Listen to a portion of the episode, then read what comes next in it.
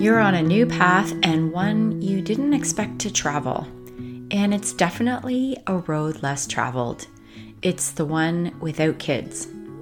My name is Sheri Johnson, and I'm on it too. No matter how you got here, through pregnancy loss, infertility, maybe just never finding the right partner, the loneliness and the lack is the same. The triggers, they're universal. That feeling of inadequacy in a world so focused on motherhood is what we all feel. And it all boils down to our sense of worth. This is where we walk the path together and we talk about building our sense of self worth so we too can find our place and live joyful, fulfilling lives as childless women. Welcome to the Awakening Worth podcast. Hey, and welcome to the Awakening Worth podcast. This is Sheri Johnson. I'm your host, and you're listening to episode number 64. We're talking today all about being strong. And I finally have a little window of opportunity to do this recording when there aren't people outside cutting their grass. It is finally spring here in Canada, and the grass is growing like mad after all of the rain we've had. And I do this recording in my office, which is definitely not soundproof. So I'm glad to have an opportunity to hit the record button. So let's talk about this whole idea of being strong. Let's talk about what it what I'm even talking about first. So think about how often you hear people say, "Be strong," or "You're so strong. You're the strongest woman I know." How often do you hear people talk about this when it comes to the toughest parts of life? I see it in Facebook comments, I hear it at funeral funerals, in hospitals, all over the place, really. And I think it stems way, way back. We tell children to toughen up. We're taught as children, we learn this as children. When we have to go for a doctor's visit or to the dentist, we tell them, okay, you're going to have to have a needle, so it's time to be strong. We try to get them to not cry. When I visit parents who have children, especially young children, they inevitably hurt themselves. They fall or they bang their heads on something or umpteen million reasons how they hurt themselves. And the first thing I hear is, You're okay, you're okay. It's almost this frantic, like, let's make sure they don't cry. If they just fell and hurt themselves, why isn't it okay for them to cry? That's the emotion that is itching to get out of them. So just allow them to express that. We're teaching them from such a young age to shove down the emotion and toughen up the outer shell. And I think that, I mean, we're taught that as children. I'm sure our parents were taught that as when they were children, and that's why they teach it to us. And it goes, you know, back through our ancestry. So it's time to change that, I think, because this conditioning that we get as children, it carries us right into adulthood. And I see it being taught now to the children of today. And what it makes us do is put on a mask or armor and cover up what we're feeling. What you're so strong means to me is you're so good at putting the mask on. You're so good at covering up your pain so I don't have to see it. There's a really great example of this on one of the most popular series out right now, which my husband and I had a great time watching. It's called Ted Lasso. Maybe you've heard of it. Maybe you haven't. You've probably seen it. Let's talk about Ted for a minute. And I'm not sharing anything yet, at least, that you won't see in the first episode. So there's no no spoilers yet. We know right from the first episode that Ted's wife wants to end their marriage. And Ted, being perpetually positive, continued to put on a happy face. I'm sure he agonized when he was alone. We saw that. But out on the field, when he was with his team, with the coaches, at work, he pretended everything was fine. And I bought into that idea of hiding how I really felt. We all do it, as I said. I put on my strong suit as much as anyone else. I remember the night of my first miscarriage should be, or what is, a, a very painful event for any woman who goes through it. And I remember it so clearly. I felt fine. The baby just kind of slipped out of me. I had no warning, I had no physical pain, just a little bit of spotting. It seemed really different to me than all the miscarriages I had seen on TV. So I didn't really know what was happening. I didn't know what to do. I called telehealth after much discussion with my husband because I felt like I'm not going to do anything. Um, finally called telehealth and they told me to go straight to the hospital, of course. And so I did. I went by myself. My husband dropped me off. And please don't think badly of my husband. I told him that I didn't need him to be there. I kind of justified it. He was in his own grief after having lost his brother just a few weeks prior. And so I told him there's, you know, he had, by the way, spent a lot of time in hospitals. He really wasn't keen to be back in the hospital after after his um, brother's ordeal his illness leading up to his death. So I told him there's no sense in both of us sitting here wasting time. Usually it's a three hour wait in the ER, at least it is in Canada. I'm not sure how it is where you live. So, and I knew that going into it. So I brought a book and I sat there by myself and I shoved down all this emotion I was feeling and told myself to be strong. And then the next day I went to work. I figured again, I didn't have any physical pain. So, what reason did I have to stay home? It didn't even occur to me that my emotional pain would be a reason. That would be showing that I'm weak, that I can't handle my emotional pain. So, for some reason in my mind, it seems okay if you have physical pain. That's not showing weakness, but showing emotional pain is. So, I went to work and I pretended that I was fine with the, the coworkers who didn't know that I was even pregnant they just saw my normal smiling face. And with the coworkers, the few ones that, who did know that I was pregnant and, and and had a miscarriage, I just kept telling them I was fine. I was strong. But it wasn't like I actually registered that thought. I didn't hear myself saying to myself, I'm just going to be strong.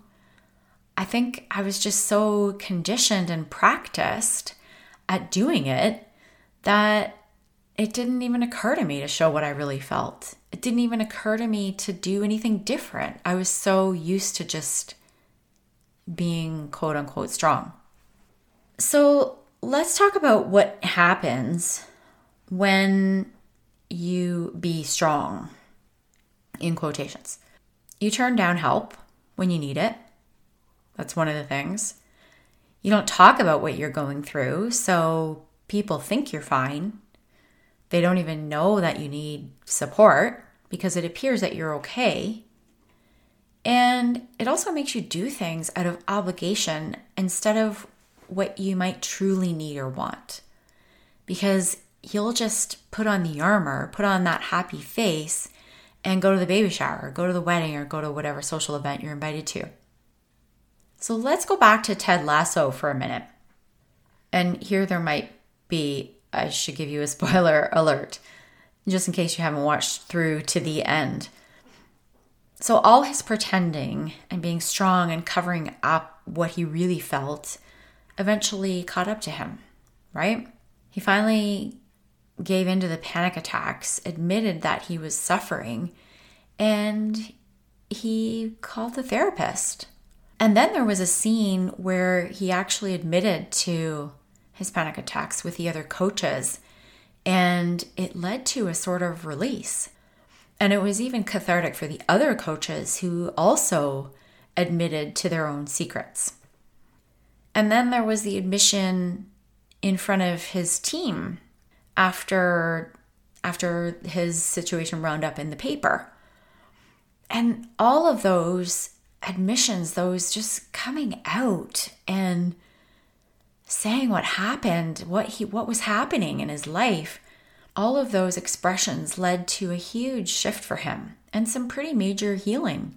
It was really his undoing and then his honesty about it, even to himself, that really transformed him.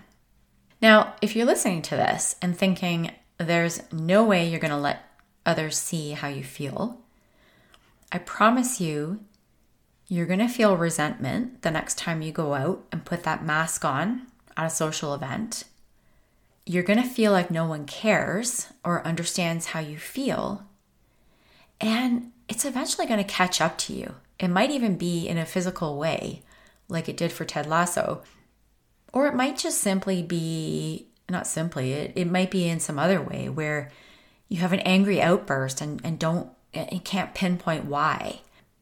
There's going to be some sort of way that that steam gets out. It's like a pressure cooker. And as soon as you open up that pressure cooker, that steam that's all been bottled up inside, it's going to explode. I promise you, that steam eventually needs to find its way out, and it will. And one of the ways that you can just allow that to come out in a controllable way is to is to take that mask off and and allow others to see how you feel, allow yourself to feel to feel what you feel so here's here's four things that are actually going to help to release that steam in a controllable way. What's actually going to help you heal. Instead of putting on that mask, do these four things. So number 1, be honest with yourself. Allow yourself to just say, "Yes, this is painful. I don't like this. This is hard." Or maybe I don't know if I can do this by myself. Or do I really need to do this by myself? So rather than shoving your pain down, putting the lid on it, even to yourself, sometimes we do that to ourselves and we can't even recognize it within us, or we shove it down so far that we can't feel it anymore. It's there and it will find its way out. So be honest with yourself. Number two, be honest with others and express what you're going through. Maybe you express this to, you know, only certain people, but that's how people know that you need support.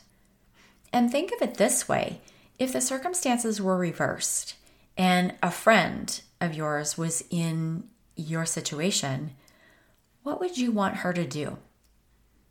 What would you tell her to say? How would you feel knowing that she was hiding her feelings and pretending to be strong instead of being honest with you? So maybe that perspective, looking at it from the outside in, might help you to see what it's like for the people around you to to not know that you're in pain or to not know the true depth of what you're going through. So that's number 2, be honest with others. Number three, be open to receiving. You need to be able to accept help. And accepting help is not a weakness.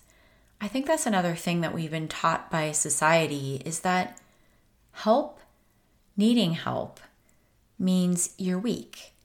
It means you're vulnerable. And if I can offer you another flip on this, if you offer to if you offer help to others, but you won't accept it yourself, that's a sign that you're judging yourself and others for needing help. You're not just judging yourself for needing help, you're also judging others even though you give it to them. So think about what what does receiving help or support really mean to you? Does it have have you made it mean? Have you been taught that it means that you're weak? Does it maybe mean that you can't do it all. And you're used to being able to do it all.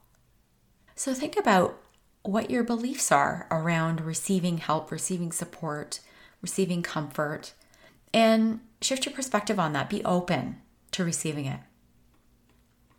And number four, the last one, set boundaries, but don't just set them, maintain them. When you know that you can't show up as your true self, bow out. That means you're not ready and you're doing everyone a disservice if you can't show up fully. So if you have to put the armor on, if you have to put the mask on and pretend to be okay when you go to a social event, others will pick up on that. They won't necessarily ask, they won't necessarily even be able to put their finger on it, but your energy will impact them. So it's not actually helping them any more than it is you. And think about how you set boundaries. And, you know, a lot of us will say, I'm going to say no. But then when it comes down to it, the yes is coming out of our mouths before we can even think about it. And that too, if you think about it, typically that's because you're trying to please the other person. You're trying to maybe not disappoint them or somehow get their approval or there's some reason why you're saying yes, and it's usually about the other person. It's not about you. It's not about how you feel. It's about how they might feel if you say no. So if you're able to get yourself to at least pause before saying yes and just say maybe or say maybe next time instead of saying no, if you can get that far, that will help you. Because putting on a mask is not helping anyone. Setting boundaries and maintaining them is going to is going to help you to do what you need, what your true self needs. So let me do a quick recap. The four things that that will actually help you heal instead of putting on that mask. Number 1, be honest with yourself. Allow yourself to feel what you're feeling and be honest about what you're feeling. Be honest with others. Express what you're going through. Maybe be choosy about who you express that to, but be honest with others. Be open to receiving help, support, whatever it is that you need to receive. And number four, set boundaries and actually maintain them. So, we all know it can be really hard to take off the mask, to take off the armor, to stop just putting on that smiling face and let your true self and your true feelings shine through. I know how difficult that is. I went through that myself. It starts with baby steps, just one tiny step at a time. Maybe just start with being honest with yourself. Try one tiny step. Say no just once. Practice is what will help you to ultimately create the healing that you need. So, if any of this resonated with you, I have so many more resources and so many more offerings for you. Head over to sherijohnson.ca to check out all kinds of free resources. It's Sheri, S H E R I. There's only one R and an I in that. SheriJohnson.ca. There's lots of other podcast episodes. There's um, downloadables. So head over there and check that out. And come back next week for another episode. I am I'm interviewing my own coach and mentor and energy healer and she is so wise as she's been on her own journey, her own healing journey. She tells us about that. It's pretty fascinating actually. And there are lots of aha moments even for me after having worked with her for a couple of years. So come back. That'll be episode number 65, and that is next week, same place, same time. Bye for now. If you found value in this episode, I invite you to follow, subscribe, like, or review so we can grow this community of women awakening their worth together as childless women. If you'd like more of this, check out my Instagram account at awakening.worth and come back next week for another episode. See you then.